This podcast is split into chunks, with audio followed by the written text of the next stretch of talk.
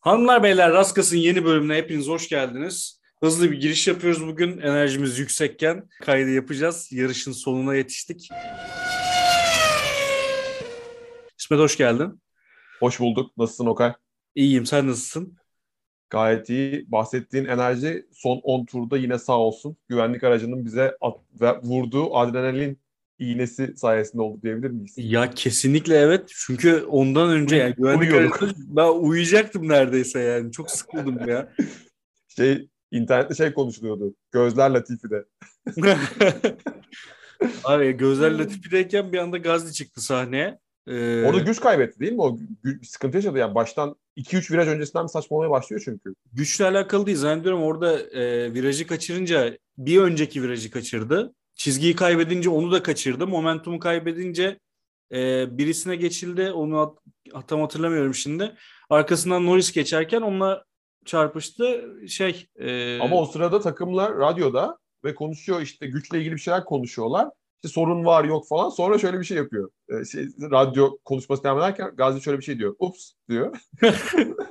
bir şey oldu ups diyor. O sırada Norris'in hayatı karardı.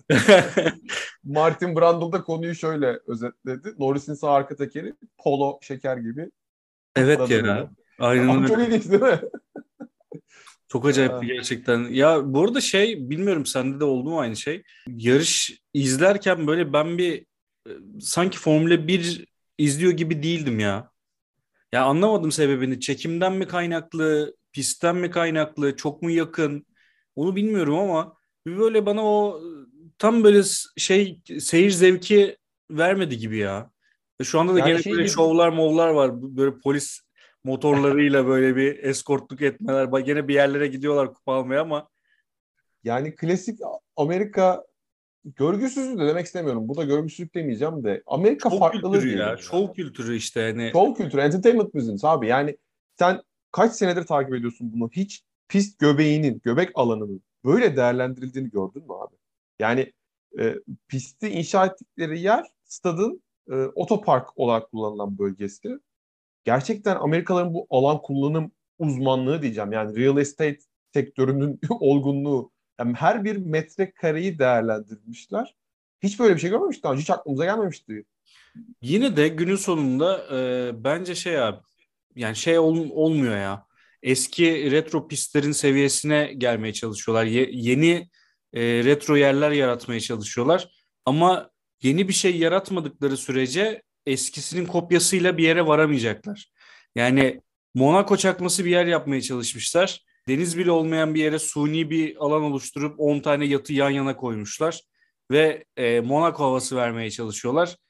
Yani su yok, deniz yok, bir şey yok ve orada yatta insanlar yarış izlemeye gidiyorlar. Onlar da onları da anlamak mümkün değil. Ama şey yani, çok iyi. Yine de kuralları uygulamışlar. Yata ayakkabıyla çıkılmaz abi. Bunu varsa eğer çok şüphe ediyorum ama zengin dinleyicilerimiz bilir. yata ayakkabıyla basılmaz. Orada da dikkat ettin mi? Yani o zengin, o, o yatların da saçma sapan 10 bin dolar falan o bölgenin şeyi, biletleri. O parayı verip girenler gerçekten çoraplarıyla hani hanımlar çıplak ayak da erkekler bayağı böyle şeyle çoraplarıyla birçok kez ekrana çıktılar. Ya ilginç tabii bu fake'li Dubai'den ya da neyse bu Arap, Arap Yarımadası kültüründen pek sevmiyoruz, içselleştiremiyoruz ama belki biraz ayrılıyoruz. Benim içime sindi ya o kadar. Yani o Amerikan entertainment business. Şimdi bunlar tabii mesela sabaha kadar bunların business departmentları Liberty ile F1 Miami. F1 Miami de ayrı şirket tabii ki. Hemen oturup bunlar rakamlara bakacaklar. Kaç bilet, kaça aldık, kaça sattık. Tabii Eğer tabii. Yani, kar ettiyse seneye devam tam gaz. E, kesin etmiştir. Kesin etmiştir. Ya Bütün bu arada şey yine sold out'tu. Bilet fiyatları çok fazlaymış. Zannediyorum cuma şey pazar günü 500 dolar. Cuma günü ve cumartesi günü 300 dolar gibi bir fiyat varmış galiba. Bu da arz talepten dolayı şey yapmamışlar. Yani normal olduğunu falan söylüyorlar. Ama yani sat, belli ki satılmış yani. Full diyor her yer. Ee, geçen sene iki sene aradan sonra dönüldüğü için özlenmişti. Şeyde Austin'de 390 bin bütün hafta sonu izlenme rekoru kırmıştı. Bu Hı. sene Avustralya onu geliştirdi. 400 bin nete yuvarladı. Bu Miami pistinde zaten o kadar yer de yok. Çünkü bir kere şehir içi. Ee, o kadar katılım olamasa da fiziyken onların hasılatının geçile, geçileceğinden neredeyse eminler. E, bu da zaten Amerikalı'nın evet. şey. Başka, başka hiçbir şeyin peşinde değiller. Bunun peşindeler. Tabii tabii. Yani sen, bu, arada, bu arada şöyle. Michael Jordan'ın, David Beckham'ın, Michael Douglas'ın bütün bunların oraya keyfen hani sadece bir davetiye mektup gönderdikler diye geldiğini düşün, düşünen varsa yanılır. Kim bilir onlara ne endorsement'lar verildi, ne sözleşmeler imzalandı. Abi çok iyi yapıyorlar bu işi. Gerçekten çok ilginç. Yani Allah aşkına bugün yarıştan hemen önce e, garajları gezerken o çekilen fotoğraflardan birine dibimiz düştü. Evet evet. Sen bahsetmek ister misin isimlerden? Öyle bir fotoğrafı çekil... Ya o fotoğrafı görmek bile bana yetti ya. Ya toplamda şampiyonluk olarak baktığın zaman 28 şampiyonluk gibi bir şey var galiba. Hamilton, Lewis Hamilton, Michael Jordan, Tom Brady ve David Beckham'lı bir resim vardı. Yani biz Abi onun şey... biz onun özelde milyar dolarını da hesapladık bu arada. Evet, onu diyecektim aslında. Ama şeyi az çok karakter çözümlemesi yapıyor. Sen toplam şampiyonluk hesabı yapmaya başladın fotoğrafı göre görmez. Ben burası kaça kaç ediyor diye ben milyar dolar hesabı yaptım. Çok kaba bir hesapla şahsi servet üzerinden gidersek hissedarı oldukları şirketlerdeki payların ve bunun piyasa değerlemelerinin hariç tutar bu hesap. Ve düz hesap 10 milyar dolar var orada hocam. Ama ben, ben burada aynı şeyi söyleyeceğim abi tekrar. Jordan'ın kumarda kaybettikleri dahil mi? İşte şahsi servetten mi harcıyor yoksa şirkete gider mi yazıyor onları ona bağlı hocam. Fatura ediyormuş. Ee, Charlotte'a ya gider yazıyor olabilir. Velhasılı Verstappen kazandı yarışı. Üçüncü başladığı yarışı kazandı. And the race win Max. What a recovery. Fantastic. P1. Net söyleyeyim abi. Şampiyon sürücü gö- gö- sürüşü gösterdi. Altındaki şöyle, araba daha iyi. Evet şöyle böyle falan. Ama o sıkıcılığın altında aslında bir istikrar yatıyor. Tebrik ediyoruz. Bununla ilgili şöyle bir e, tezim var. Daha evvelden yarıştığı isim Lewis Hamilton'dı ve e, Hamilton'da yani en son basit hatasını 2016'da mı yaptı, 2017'de mi yaptı bilmiyorum. Ya yani, yok gerçi şeyde bir önceki Imola yarışında yaptı. Saçma sapan bir şeyler yaptı da. Yani çok nadir yapıyor bu arada hani öyle söyleyeyim. Hani 2016 diye abartıyorum ama çok nadir hata yapan bir sürücüyle bir şampiyonluk savaşı verdiği için yani bunu oyun gibi düşünebilirsin. Oyunda da e, bir yerde hata yapmaman lazım. Kazanmak istiyorsan hatayı en aza indirmen lazım gibi bir durum vardır ya böyle şey e, bilgisayar zorlaştıkça senin de hata yapmaman gerekir. Tabii şöyle bir örnek Bilgisayar oyununda, F1 bilgisayar oyununda pro oyuncular yani biraz eli direksiyon tutan oyuncular şöyle oynuyor.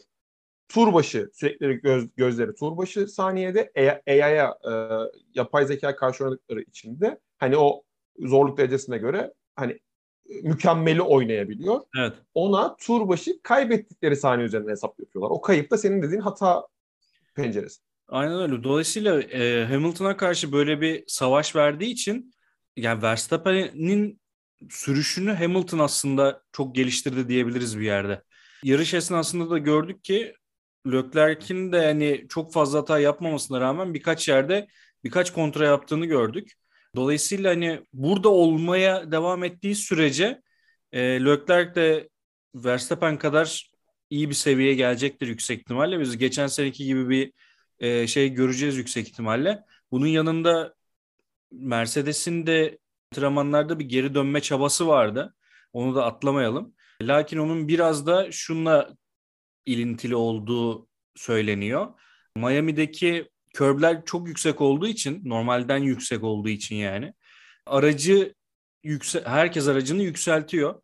Dolayısıyla Mercedes de yükseltince temel olarak konuştuğumuz sezon başından beri konuştuğumuz e, bu yunuslama probleminin, dalgalanma probleminin çözümünün basit olduğu, aracı yükselterek çözülebileceğini konuştuk birçok kez.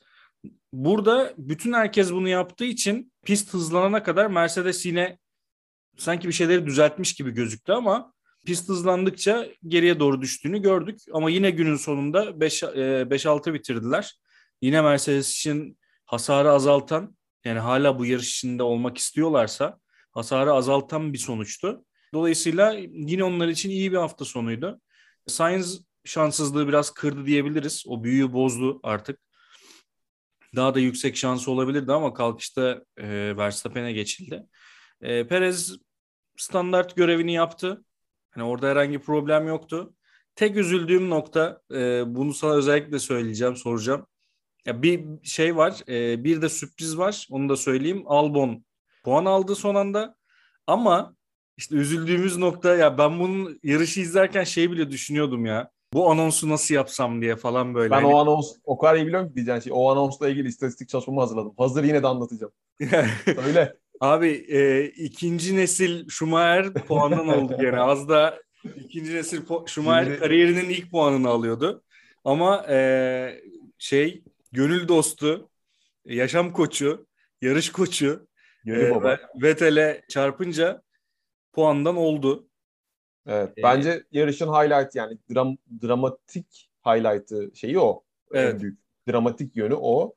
Ben ona dediğim gibi bir istatistiğim var. Oraya ağız tadıyla konuşmak istiyorum. Hızlıca senin gibi ben de 1, 2, 3, 4, 5, 6'dan oraya geleceğim. Hı hı. Verstappen'in hakkını verdik. Olgun şampiyon sürüşü cepte. Leclerc'le ilgili olgunlaşmalı. İlk defa altında şampiyonluk arabası var. Telaşa mı yapıyor? Stres mi oluyor? Biraz daha olgun mu sürse diyorduk. Bugün ilk defa onu yaptı. İki kere zorladı. Üçüncüsünde ekstra riski aldı. O e, şey neydi? 14-15, 13-14-15 mi? O çok dar. Sanırım 13-14-15. viraj. Curve'ün ekstra yüksek olduğu bir de şey yükseklik kazanılan yer. Yani Evet. en çok can acıtan yer. En yavaşladıkları yer. Evet. e, Vettel'in şeyde idmanlarda direkten döndüğü yer. Vettel diyorum Verstappen'in. Orada da bir sefer biraz fazla körbün üstüne çıktı ve aman dendi ki orada 0.6 saniye kaybetti. Ondan sonra sakinledi. Dedi ki cepteki kuş ağaçtaki iki kuştan kıymetlidir. Tabii. O olgunluğu gösterdi. Tike attık. Sainz kesinlikle o şeyi kırdı. Kara büyüyü kırdı. Özellikle aslında risk de aldı yine. Çok özür dilerim. Risk almadı. Şöyle çok özür dilerim yanlış söyledim. Perez çok sert bir risk aldı. 54. turda sonuç tur kala. Orada gerçekten milimetreyle yani çarpışmak mı dördüncülük mü en kötü ihtimalle diye Sa- Sainz'ın müthiş bir dışa kırması var. Milimetrelik Evet. tekerler değdi demiyorum çünkü değmedi ama milimle değmedi. Çok yani daha yaklaşamaz tekerler. Bir, bir nokta sonrası değme. Müthiş bir kontra, refleks ve zaten ondan sonra çok sert içten girdiği için blokaja düşen Perez de tek şansını biraz zorladığı için güle oynaya Meksika'ya kadar uzandı böyle. Meksika'ya kadar o şeyler mimlerdeki gibi değil mi? O hala gidiyor. evet evet. Orada çok güzel olgunluğu gösterdi. Dolayısıyla Ferrari'ye de tike atıyoruz. Perez onun yaptığı hata mı? Değil. Zorlayacak abi bir yerde. Lastik avantajı vesaire. Orada da tike attık. Ee, şimdi Mercedes'lere geldim. Abi Russell'la ilgili artık Mer- Mercedes fanları için rahatlatabilir. Tamam abi. Yani Bottas arkasında tutabilseydi ikisini ve uzun süre bir çırpınsalardı, ger gerilselerdi çok başka şeyler konuşuyor olurduk şu anda. Ne mimler hazırlandı ama hizmete verilemedi şu anda. ee, Bottas tabii ilk şeyde, ilk baskı altında kaldığı turda o e, 8-9. virajların çıkışında çok duvara yanladı. Duvara da girebilirdi. Bu Çok arada kolay o, geçti o virajda o virajda çok fazla e, taşan pilot Çok oldu. çok. E, kaza da oldu işte şeyde. E, idmanlarda iki tane kaza oldu orada. Evet evet. Ee, hatta o kazaya hemen bağlayalım. Ee, Ocon yani işte maalesef her alanda olduğu gibi celebrity'lik oranına göre medyada şey görüyorsun, ilgi görüyorsun. Ocon'un kazası o duvar dümdüz beton ve e, tek tek flex miydi? Tekno flex miydi? O e, enerjiyi sönümleyen plastik öyle, dubalar. öyle bir şey tam hatırlayamadım. şimdi. Ee, onlardan sürücüler istemiş olsa bile orijinal dizaynda yok daha da tehlike arz eder vesaire gerekçesiyle koymadılar. Ee, özellikle Ocon'unki 5 tane kaza oldu idmanlarda. Toplam 8 kırmızı bayrak. Hiç oraya girmiyorum ama Ocon'unkinde Ocon 51G yedi abi a- aynı yerde. evet evet. Sadece bir sene önce Verstappen 51G yediğinde Hamilton hakkında katil söylemleri çıkmıştı. Ocon'u kimse konuşmadı bile. Yani tabii ki Ocon kendi kendine yaptı. Bir incident değil ama olsun çok sertti. Ee, nitekim e, güven iş güvenliği ve sağlığı standartları gereği hastaneye gitme ve zorunlu kontrolden geçmesi gerekiyordu. Hiçbir sıkıntı olmadığı raporunu aldıktan sonra yarışa katılabildi. Mercedes'lere geri dönüp sana bir soruyla hemen paslayacağım. Russell Hamilton'ı ilk sıkıştırdığı yerde biraz da acemilikle bence dışarı taştı ya dışarıdan geçti. Burada çok güzel bir an var. Dinleyiciler, şey, izleyiciler takip eminim yakalamışlardır. Russell geçti. Fresh lastikler yine e, güvenlik aracı Russell'a şans getirdi. Bu arada sezon başından beri bütün yarışlarda ilk 5'te olan tek sürücü istatistiğini devam ettirdi. Bence çok etkileyici. Kesinlikle tiki atalım yani Russell'a. Neden Bottas değil? Russell'ı bence çok güzel anlatıyor. Şey şurada başlıyor. Dedikodu mu diyeyim? Soslu kısım. Sana burayı paslayacağım. Russell geçti. Tam sıcaklığına ulaşmış. Degrade, degrade, degrade olmaya başlamış hard compound, sert lastiklerde olan Hamilton'a vurup geçmiş. Russell'la aslında farklı takımdan olsalar pozisyonu geri ver emri gelir. FIA tarafından müdahale. O kural gereği Mercedes'e yine gidiyor vermeli diye. O Mercedes'in takdirine kalıyor. O şeyi verir misin pozisyonu? Ki Russell strateji gereği de Perez'e her her tur 0.6 saniye yaklaşıyordu. Yani olmazdı ama daha 7 tur vardı neler olabilirdi? Hani bilmiyorum. Belki oradaki blokajdan ekmeğini yiyebilirdi. O sırada televizyona bir şey yansıdı. Hamilton'ın radyo mesajı. Stratejide e, bana çok e, kind, kind kelimesinin Türkçesi ne abi? Çünkü direkt kelimeyi hatırlıyorum. Ya kibar değil o. İyi. Orada şey benim benim işime yaramadı gibi bir şey söyledi ya. Stratejide bana iyi davranmadınız dedi takıma. onlar da dedi ki ya hani biz sana sorduk 3 tur şansın vardı güvenlik aracında girebilirdin. Hayır ama stratejiyi siz belirliyorsunuz. Stratejide bana iyi davranmadınız. Bir man diye bitiriş var ya böyle bir yine sistem etti. Abi sonra biz Leclerc kovalamasını izlerken Verstappen'i pıt diye Russell geriye düştü ekranda. Bir, birkaç Çok... kez yer değişti onlar. Şöyle verdi ama DRS'de verdi sonra bastı geri aldı Russell. Ama diyeceğim şey şu. 7 saniye özür dilerim 6,5 saniye öndeydi. Yani çok net bir takım emri var. Başka bir açıklaması yok. Sorum sana şu. Hamilton bıdı bıdı etti diye hemen göklerden gelen bir emir mi vardır? Valla o kadar şimdi çok böyle detaylı bir analiz yapmayacağım sana. Aslında birçoğunu söyledin ama şunu söyleyebilirim sadece. Hala görmekten e, mutluluk duyduğumuz, hoşumuza giden adil yarışma mevzusunu yapan pistte 2-3 tane isim var. Bir tanesi zaten tartışmasız Hamilton, diğer diğer tartışmasız isim de Perez. Alonso'yu da eklerim abi. Net Alonso. Okey Alonso'yu da ya dediğim 2-3 tane isim var. Bu şey değil. Yarışın yani. başında Alonso'nun atağı ortada güzel böyle bir siesta yaptık. Bir 40 dakika güzel uyuduk keyfimize. Sonra sonun turu abi. Evet evet ya şey e, Hamilton orada Russell dışarıdan geçerken farkındaysan kapıyı kapatmıyor. Dışarı doğru açılıyor. Russell virajın içinde kalıyor. Evet. Orada şey yapmasa yani kapıyı kapatsa orada ikisi de yarış dışında kalabilir. Dolayısıyla Hamilton da temiz yarıştığı için Evet, burada... Hamilton orada daha bir sonraki virajın çıkışına hazırlıyor kendini. Yani tabii, orada tabii. inatlaşmıyor. Onun klasik şeyi taktiği.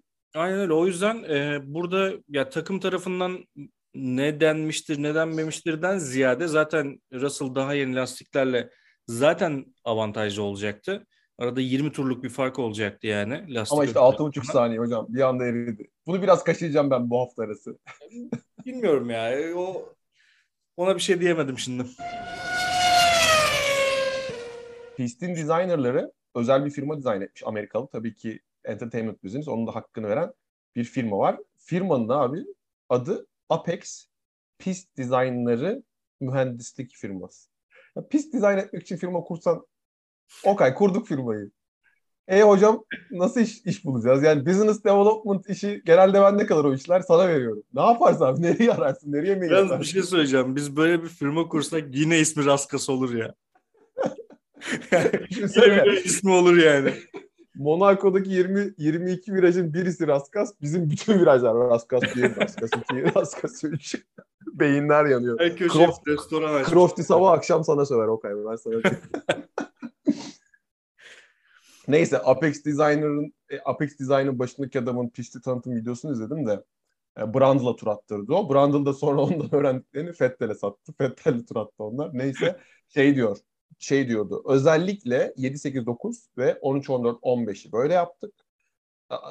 En çok sorun çıkarabilecek, en çok kaza olabilecek yer. E, böyle bir pistte biz ne kadar geniş ve hızlı yapsak da geçişin zor olabileceğini, cadde pisti olduğu için biliyoruz.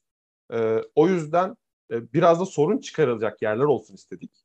E, 7, 8, 9 ve 13, 14, 15'i bilerek böyle koyduk. Ve buralara biz mistake generator, hata yaptırıcı, hata üretici diyoruz diyor. Yani bir yandan da o çok hoşuma gitti onu duymak. Ya, hani pistin burası sorunlu falan diyoruz ya biz. Abi adamlar onu özellikle dizayn ediyor. sorun çıksın diye. Ki orayı şey yapmasalardı, işte onu yapmasalardı son 10 turu yaşamayacaktı. Devam etsinler o zaman bu şekilde devam edebilirler. Ya şöyle pistle ilgili bu arada şunu da söyleyeyim. Bunu da atlamayayım. Pilotlar pistten bütün hafta sonu boyunca şikayet ettiler. Yol tutuşuyla alakalı, asfalt çeşidiyle alakalı, pistte dağılan parçacıklarla alakalı, özellikle birinci virajın temizlenmesiyle ilgili Perşembe gününden bugüne pistte yamalar yapılmasına kadar bir sürü sorun vardı. Bu sadece bizde olmuyormuş. Amerika'da da oluyormuş. Amerikalılar da keşke Renault Clio'larla, sembollerle pistte araçlara tur attırsalarmış keşke diyorum. Ama hava sıcaklığı açısından hakikaten çok saçma bir yerdi. Gece sıcaklığı aşırı düşüyor. Ya okey. Aşırı ısınıyor.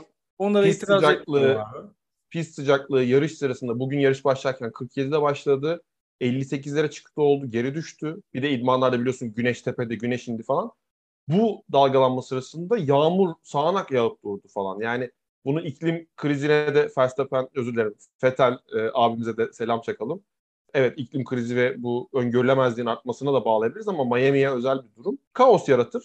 Mistake generator bir başka parametre diyebiliriz hocam. Bu arada şey de söyleyeyim. Mercedes tarafıyla ilgili. Geçtiğimiz sene Red Bull'la çekişirken orada birinin olmasına alışkın olmadıkları için onlarla o strateji savaşını kazanamadılar bir türlü. Dolayısıyla bu da onlara takım şampiyonluğunu getirdi ama bireyselde Hamilton'a şampiyonluğu kaybettirdi. Geçen sene bunu biraz öğrenmeye meylettiler. 5 sene sonra ilk defa onu deneyimlediler geçen evet, sene. Bu, bu sene de orta sıralarda olmayı deneyimliyorlar. Ama bu bir taraftan Hamilton için de böyle bir yeni bir deneyim. Ne olursa olsun yalnız başına yarışan ve griddeki diğer pilotlarla tur bindirirken karşılaşan ve sürekli ona yol veren bir yarış dinamiği içinde olmakla trafiğin içinde olmak biraz farklı bir durum. Buna alışması zaman alacaktır. Bunu destekleyen bir yorum da Montoya'dan vardı sanırım. O da aynı şey, benzer şeyleri söyledi. Onu o taraftan destekleyebiliriz. Bir taraftan son bir iki haberim var sana söyleyeceğim. Bir tanesi... Az önce bu... benim kapadığım kapıyı geri açacağız ama unutma. İkinci jenerasyon. Tamam dur oraya geleceğim. O aklımda. Biri aksesuar mevzusu. Hala bunları kurcalıyorlar. E, pilotlara özellikle aktivist pilotlarımıza Hamilton ve Vettel'e güzel bir malzeme veriyorlar. Hamilton çok fazla takı takarak basın toplantısına çıktı. Vettel de Superman kılığında e, iç çamaşırını dışına giyerek gezindi. Güzel sahneler bunlar. Bunları yeni pilotlardan da yani yeni değil de daha genç pilotlardan da bunları görmek isteriz açıkçası. Yani sadece orada antrenmanlara katılıp bu işin kaymağından faydalanıp zaten zengin çocuklarısınız hepiniz. Paranız var. Bu, bu şekilde oralarda takılmak ya çok bana şey gelmiyor yani. Bence çok mantıklı çünkü dayanamadım. Gül, gülümsememi tutamayacaktım. Çok güzel bir şekilde sen farkında olarak ya da olmayarak cevabını verdin ya da bana yamattın. Zengin çocuklar hocam. Hamilton'la Fettel'in ortak noktası ne? Ama okey abi tamam da millet... İsyan ede ede vura vura buraya gelmiş adamlardan bahsediyor. Evet abi tamam. Gün, oraya, or, oradan oraya bağlıyorsun ister istemez ama hani bunu evet. siz milyonlara hitap eden milyonları e, Hiç önemli değil ki. şey yapan insan yani, olarak bunu yapmanız lazım yani. İşte e, diyoruz ya işte küresel ısınma bununla ilgili önlem alalım. İşte örneğin termik santralleri bugün kapatmamız lazım. Bugün değil mi? Peki kapatmak istemeyen insanlar kim? Lobi, lobiciler işte vesaire. Bunun sahibi olan, bundan para kazanan ucuz enerji olduğu için. Hatta devletler de diyebiliriz. Çünkü halen en ucuz elektrik üretim seçeneği. Şimdi bu insanlar kötü olduğu için değil ya da ne bileyim işte e, geceleri işte sen ben Allah'a dua ediyoruz bunlar şeytana tapmıyor. Dümdüz bunların birinci dereceden çıkarı var. Düzen onlara yarıyor. E, bu çocuklar da şu an kurulu olan düzen sayesinde orada olduklarını ama bilinçli ama bilinçsiz farkındalar. Dolayısıyla aman hiçbir şey değişmesin. Çünkü zaten şu andaki kurulu düzen onlara işine yarıyor abi. Bütün hayatlarını böyle geçirdikleri için o isyan, o itiraz mekanizması gelişmeyerek olgunlaşan çocuklardan bahsediyoruz. Bir de son kez bilinçli kullanım altını çiziyorum. Çocuklardan bahsediyoruz. Evet. Ee, Hamilton da ilk para kazanmaya başladığında kafam kafam kadar elmas pırlanta küpelerle geziyordu. Yaklaşık bir 15 sene önce. Ee, Vettel'le Hamilton yaşından da mütevellit. Bunları bence biz sırada şeyden bekleriz. Ben sana söyleyeyim. Ricardo'dan bekleriz. Yeni Olabilir. adayım o. Zamana bırakacağız abi. Sana son sorum. Ee, yeni takım mevzusunda. Audi ve Porsche mevzusu.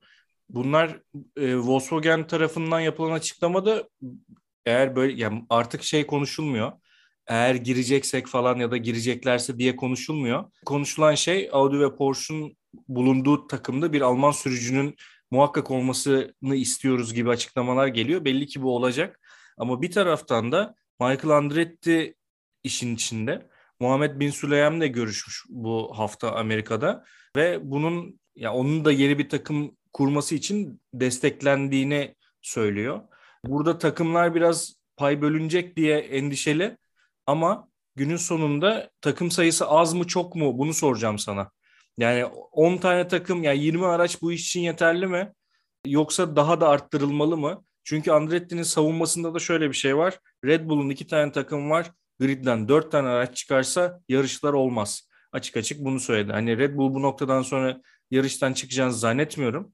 Ama günün sonunda böyle bir ihtimal göz önünde bulundurulmalı. Sence 20 araç iyi mi, dahası olmalı mı? Geçen programda söylemiştim. Tam hatırlayamamıştım. 22'ye çıktığımız bir dönem var abi. Tam hatırlayamıyorum. Ki hatırlarsan yani hatırlarsan değil ikimizin yaşı yetmiyor. 50'lerden 80'lere kadar falan 3-4 araçla yarışmalar var bir takımdan.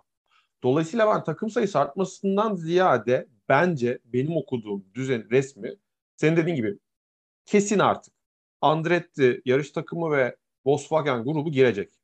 Yeni motor regülasyonları konuştuk bunu daha önceki programlarda da. Yeni teknik regülasyonların onların girmesi kolaylaştırılacak. İşte MG, HU işte hep unutuyorum. Kinetiği depolayıp elektrikten geri kazanan, egzasttan boşa giden enerjiyi. O teknoloji çok kompleks ve şu anda onun için üretim bantları olmadığı için e, şikayet ediyorlardı. Sırf bu film bu takımlar girebilsin diye onun zorunluluğu kaldırıldı vesaire. Mutabıkız. Giriyorlar ve çok güzel haber bence. Şeyi heyecanı getirir. İki bilgiyi birleştirdiğimde ben takım sayısı artmasından ziyade Formula 1'in, FIA'nın daha doğrusu onları partnership yapmaya yani 22 tane acabalı takım mesela bu seneyi kenara koy son 4-5 senenin Haas'ını gözünün önüne getir. Yani şey gözümüz bile görmüyordu şeyde. Ben, ben hatırlayamıyorum. Geçen sene belki zar zor söyledim. Ondan önceki sene Haas'ın sürücüleri kimdi? Onu bile hatırlamıyorum yani. Dolayısıyla orada var yok takım yerine güç birleştirine itiyorlar. Öyle ki sanıyorum ki Andretti'yi de Haas'la ortaklığa zorluyorlar. Hazır Ural Kali Rusya kapitali şeyi de parası da e, denklemden çıkmışken. E, dolayısıyla bence önce partnerliklere zorlayacaklar. Olursa şaşırmam. Araba sayısı artabilir ama takım sayısı artmayabilir. Öyle bir şey olabilir. Partnership'in öyle bir versiyonu olabilir. Ama seni destekleyecek hemen bilgim var. E, bu abimiz e, Porsche'nin özür dilerim Volkswagen'in CEO'su Herbert Diess çok net bunu şöyle söyledi. Porsche zaten bir motorsport takımı yani evet. halihazırda var. İşte Formula E'de var, GT'de var vesairede. Dolayısıyla onlar zaten buradalar. Audi'de işte bizim o seviyeye çıkmamız için de orada olmamız lazım Audi için. Yani evet, ikisinin evet. de justification'ı farklı ama e, yatırımcılar e, kurul toplantısına girmiş. ikisini bu farklı argümanda sunmuş. Bütçeleri çıkarmış ve onaylarını almış durumda Volkswagen'in CEO'su Herbert Bey. Onu tiki attık. Andretti de tesadüf Cuma günü tam o büyük kazanın olduğu sırada e, şeye Sky'ın şeyine konuk aldılar. Canlı yayın e, boot'una, kabinine. Tam ne haber nasılsın, hoş peş edeceklerdi. Kaza oldu abi. Boşa çıktılar. Çok da hoşlarına gitti. Ha gel sen bize anlat bakalım ne oluyor dediler. O da gerçekten çok hoşuma gitti adamın tarzı. Ben hani şey olarak dinlememişim. Yaşımız yetmiyor sürücülüğüne. Patron olarak da hiç dinlememişim. Çok net şunu söyledi. Tek bir sorun kaldı önümüzde. Formalite dedi. Başvurumuz içeride. Olumlu, senin dediğin gibi şahıs mertebesinde her şey tikli. Okey. Ee, 200 milyon euroluk ayak bastı parası hazır. Evet. Takım bütçesi hazır. Ee, burası çok ilginç. Motor tedarikçisi hazır dedi. Kiminle anlaştılar çok merak ediyorum. Her şey hazır. Süreci bekliyoruz dedi. Andretti'yi biz Formula 1'de göreceğiz neredeyse diyebiliriz hocam özetle. O zaman şu e, ikinci nesil Schumacher istatistiğini ver de kapatalım programı hadi. En son bir Schumacher ki The Schumacher Formula 1'de puan aldığında tarihler 2012 idi. Brezilya Grand Prix'siydi ve Schumacher'in kariyerindeki son GP'ydi. Tam tamına 10 yıl sonra bugün ikinci bir Schumacher puan almak üzereydi ki babasından sonra baba yarısıyla kaza yaparak maalesef kariyerindeki bu önemli dönemeci dönemedi bugün. O anı bekliyoruz. Schumacher'in puan aldığı günlere diye kapatalım programı. Raskas sona erdi. Görüşmek üzere.